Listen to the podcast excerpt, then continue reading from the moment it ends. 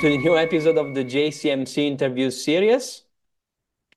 Uh, as always, I am Michele Introna, neuroanesthesiologist at Istituto Besta of Milano, and today I'm very pleased to be with uh, Ilonka de Keijzer, uh, who works in UMCG Groningen in the Netherlands. And um, she will talk about a nice paper that we published in the JCMC uh, which is impact of clinicians' behavior and educational intervention with mandated blood pressure and the hypotension prediction index software on intraoperative hypotension, a mixed methods study. So uh, welcome, Ilonka. Thank you so much for this introduction. So I would start uh, briefly uh, with a short explanation on what's, what's your study is about. Uh, well, short might be difficult since it's a mixed method study.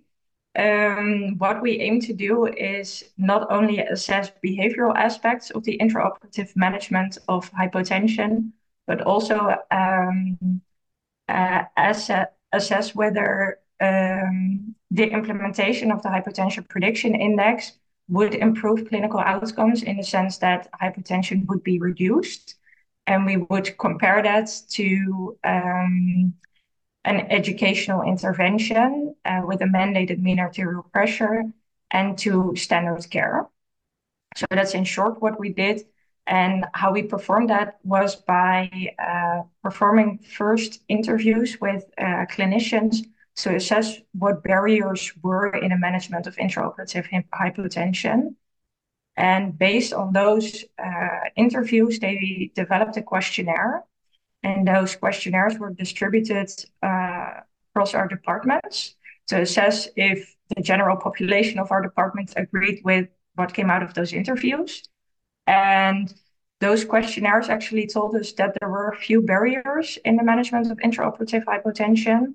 And the first was actually that it, it's just difficult in some situations uh, in case of trauma, in case of uh, major blood loss, in patients with difficult comorbidities, cardiovascular or renal comorbidities. And a second part was that you never can have the same plan for every patient. So you have to keep adjusting, um, yeah, for every different patient. And the third barrier was that although it is primarily the responsibility of the anesthesiologist, of course, and anesthetic team, uh, to manage intraoperative hypotension, that it is also appreciated if it's like a carried responsibility for the entire team, also the surgical department. Um, and those three things actually made it difficult for uh, clinicians to manage hypotension. And that was the behavioral part of the study. And the clinical part of the study, as I briefly stated, was uh, about three cohorts. First, we assessed the incidence and time-weighted average, which is a measure of severity and duration of hypotension in uh, a standard care cohort in 50 patients. And then we gave the clinicians an educational intervention, which consisted of um, a refresher actually on uh, the known association between uh, intraoperative hypotension and adverse postoperative outcomes. And uh, we asked them to keep the mean arterial pressure above 65 throughout the entire procedure. And in the third cohort, we implemented the hypotension prediction index. The clinicians were able to use it, and not only the HPI, but also the secondary variables it provides, like stroke volume variation and uh, DPDT, for instance. And what we found is that actually between standard care and the educational intervention, there was no difference in time-weighted average uh, of hypotension. But when the HPI was used, we did find a difference um, regarding the time-weighted average of hypotension. And the final part of the study conducted of uh, consisted of a, a, questionnaire which was only provided to the clinicians that used the HPI, and they generally reported um, that they found it beneficial. Um, they were happy to use it, but they weren't sure if it would improve outcomes. And this was also quite at the beginning of the HPI. So uh, literature regarding HPI and outcomes were not available yet. So yeah, it was consistent with the literature that no improvement was found yet. But um, that's in short what we did in our study. Uh, so because uh, your data set refers to what year? When when did you start your the enrollment? Uh, we started in 2019 and we finished up in 2021. Yeah. Okay, so just uh, for the listeners uh, and to to keep track of the pathway, I would like you to ask what was the journey from the generation of the idea and from and to the data collecting and to the to the, to the, to the writing of the of the paper. Um, well, I think about 10 to 15 years ago, the big papers came out regarding uh, intraoperative hypotension and adverse outcomes postoperatively. And I only joined this research group a little later in 2019. Um, but my hemodynamic research group was already uh, really focused on uh, things like this. And they were approached by Edwards to perform the validation study, a retrospective validation study. So they collected data, um, uh, and uh, that was the external validation of the hypotension prediction index. And after an external retrospective validation, it's of course good to also do a prospective validation. Uh, but all, with all big new things, uh, you're not alone testing this and wanting to research this. So um, the team was very eager to not only assess the clinical part, but also to assess um, a more behavioral aspect because uh, clinician behavior is actually really important in adopting technology, but also in uh, detecting why uh, intraoperative management of hypotension remains so difficult, although we all know that the association with adverse outcomes is there. Um, so that's when uh, also the technical, uh, not only the clinical part was um, um, thought of, but also the behavioral parts. And I think what was um, really important um, is that they, uh, at the time, they did not only wanted to do um, proper hemodynamic management by preventing intraoperative hypotension, but they also wanted to try to prevent it with the right treatment. So they made a very extensive algorithm, as you can see in the paper. Um, and with that algorithm, uh, we try to make sure that intraoperative hypotension was, was treated causally. Uh, so uh, vasopressors were used at the right time, fluids were used at the right time, and uh, inotropic agents were used at the right time. So that's kind of the pathway um, from the idea to the start of the study. And during the study, um, it was conducted in the UMCG where I work and in York Hospital um, to have two different populations, but also, uh, yeah, a two center study. Um, and after we finished up, um, yeah, we collaborated with uh, with Simon Davies, who is the PI of the study, um, to finish it up with uh, with the paper that was uh, recently published. What is really fascinating uh, to hear, and uh, I know what you're talking about because I was there. In I mean, I've been in in UMCG. It's that, uh, and it's nice to to hear from scientists that research is a team effort.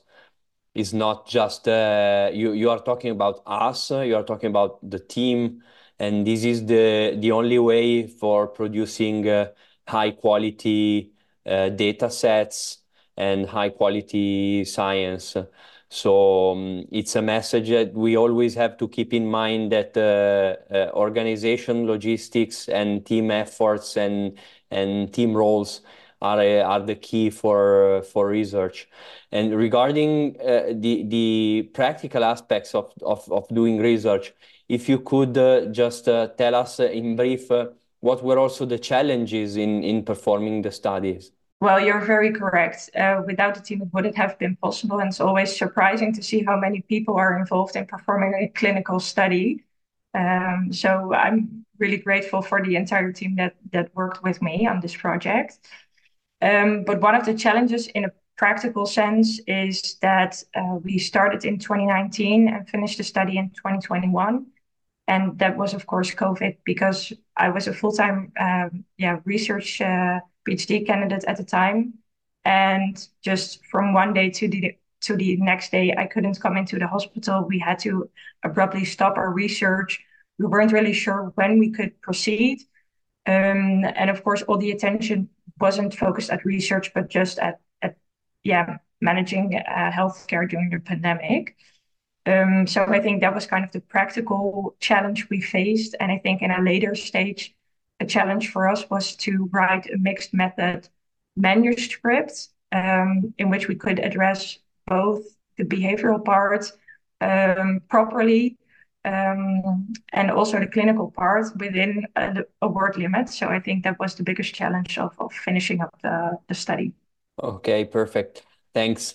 Um, I was also curious because you know that uh, many criticisms came out in the in the past months regarding HPI. So there is a lot of discussion at the highest levels of scientific uh, community in intensive care and uh, and anesthesiology. So I would like uh, you to tell us if you think that all these uh, criticisms that were raised uh, could influence the interpretation of the data because the this data set is uh, referring to data that were collected uh, in 2020, so where there was not uh, such a discussion in the in the community. So I was wondering if this could have been impacted your your data. Uh, I think it's definitely relevant. Um, I do not think it necessarily uh, affects the results of our of our study um, because it it didn't uh, impacted us at the time, but um, and it would have been difficult to address it if it was happening while we were conducting the study. I think. Um, but I think it's it's definitely true what you're saying. There's a lot of criticism, and it's especially regarding the predictive abilities linear extrapolated mean arterial pressure has been suggested as mean arterial pressure itself as a predictor of hypotension. Um, and the difficult part is there are a lot of suggestions in the literature, but a direct head-to-head comparison between HPI, mean arterial pressure, or linear extrapolated pressure um, is not there yet. So we're still kind of waiting on, on those results. And I think what is kind of overlooked in this discussion is uh, what I also mentioned earlier. Um, the HPI also delivers secondary variables, suggesting things about contractility, uh, pressure responsiveness to fluids, uh, and fluid responsiveness. Um, and I think currently we're only focusing on, on the first part. So we're primarily focusing on the prediction of hypotension. And I think more research is needed to assess whether um, those other methods are comparable or not. But I think the second part, which is actually the holy grail in hemodynamics, of course, assessing um, what the, the causes of the hypotension, uh, I think that's equally or even maybe more important. Um, and I think we're kind of kind of overlooking that at the moment. So I think that needs to be addressed as well, but maybe in a later stage. And what we found is in our second cohort, we asked clinicians to keep the mean arterial pressure above a certain threshold, and it didn't improve outcomes. So that suggests we do need an extra alarming function to help us with that. Um, so I wonder if uh, if you mean arterial pressure, for example, is equal to HPI, um, will it perform clinically just as good as HPI? So I think we need a lot of more research to uh, answer a lot of those questions. Um, and uh, it remains a very difficult topic because also if you're trying to assess predictive abilities, you need a cutoff threshold just like the HPI has 85 um, we need it as well for mean arterial pressure or linear extrapolated uh, mean arterial pressure as well. So um, there are a lot of answers uh, or a lot of questions that still need to be answered uh, regarding this topic. Perfect. Uh, very, very clear as always. So um, uh, I, partly you you already answered because I, I, I would have liked to ask you where we can build on from this trial, from your study, but I think you partially gave us an answer, but I would like to be more clinical and asking you, um, how do you feel the outcomes of the study should impact the practice uh, of an, of the the average anesthesiologist uh, today, reading the paper or listening to uh, this podcast? Well, I think primarily we need to be aware of our barriers. And I think this paper illustrates a few of the barriers that people feel towards managing hypotension.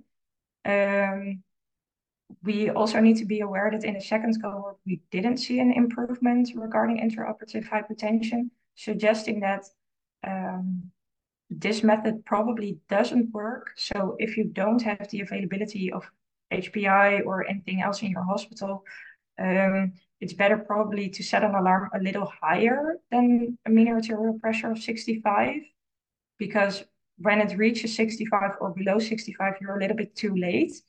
Uh, so in that sense, I think this paper illustrates that a proactive approach is necessary and that although you might not have all the resources, um, please try to think about what could cause hypotension and treat it causally instead of always using fluids or vasopressors or um, giving a standard standard uh, approach for every patient. So I think that's kind of what we can address clinically.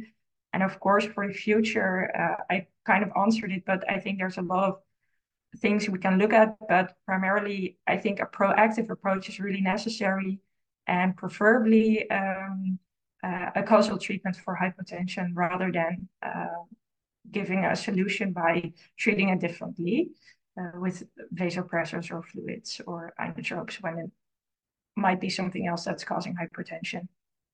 My suggestion would be to follow all the discussion that is happening uh, on the topic uh, because it's a very, very it's very important clinically, first of all.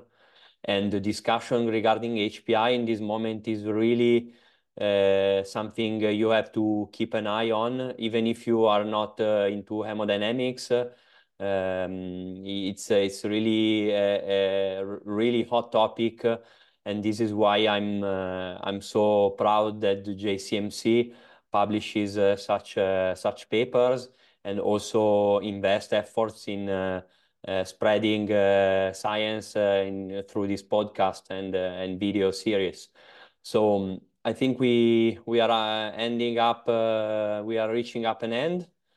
So because the time is running out. So thank you, Ilonka. Thank you so much for having me.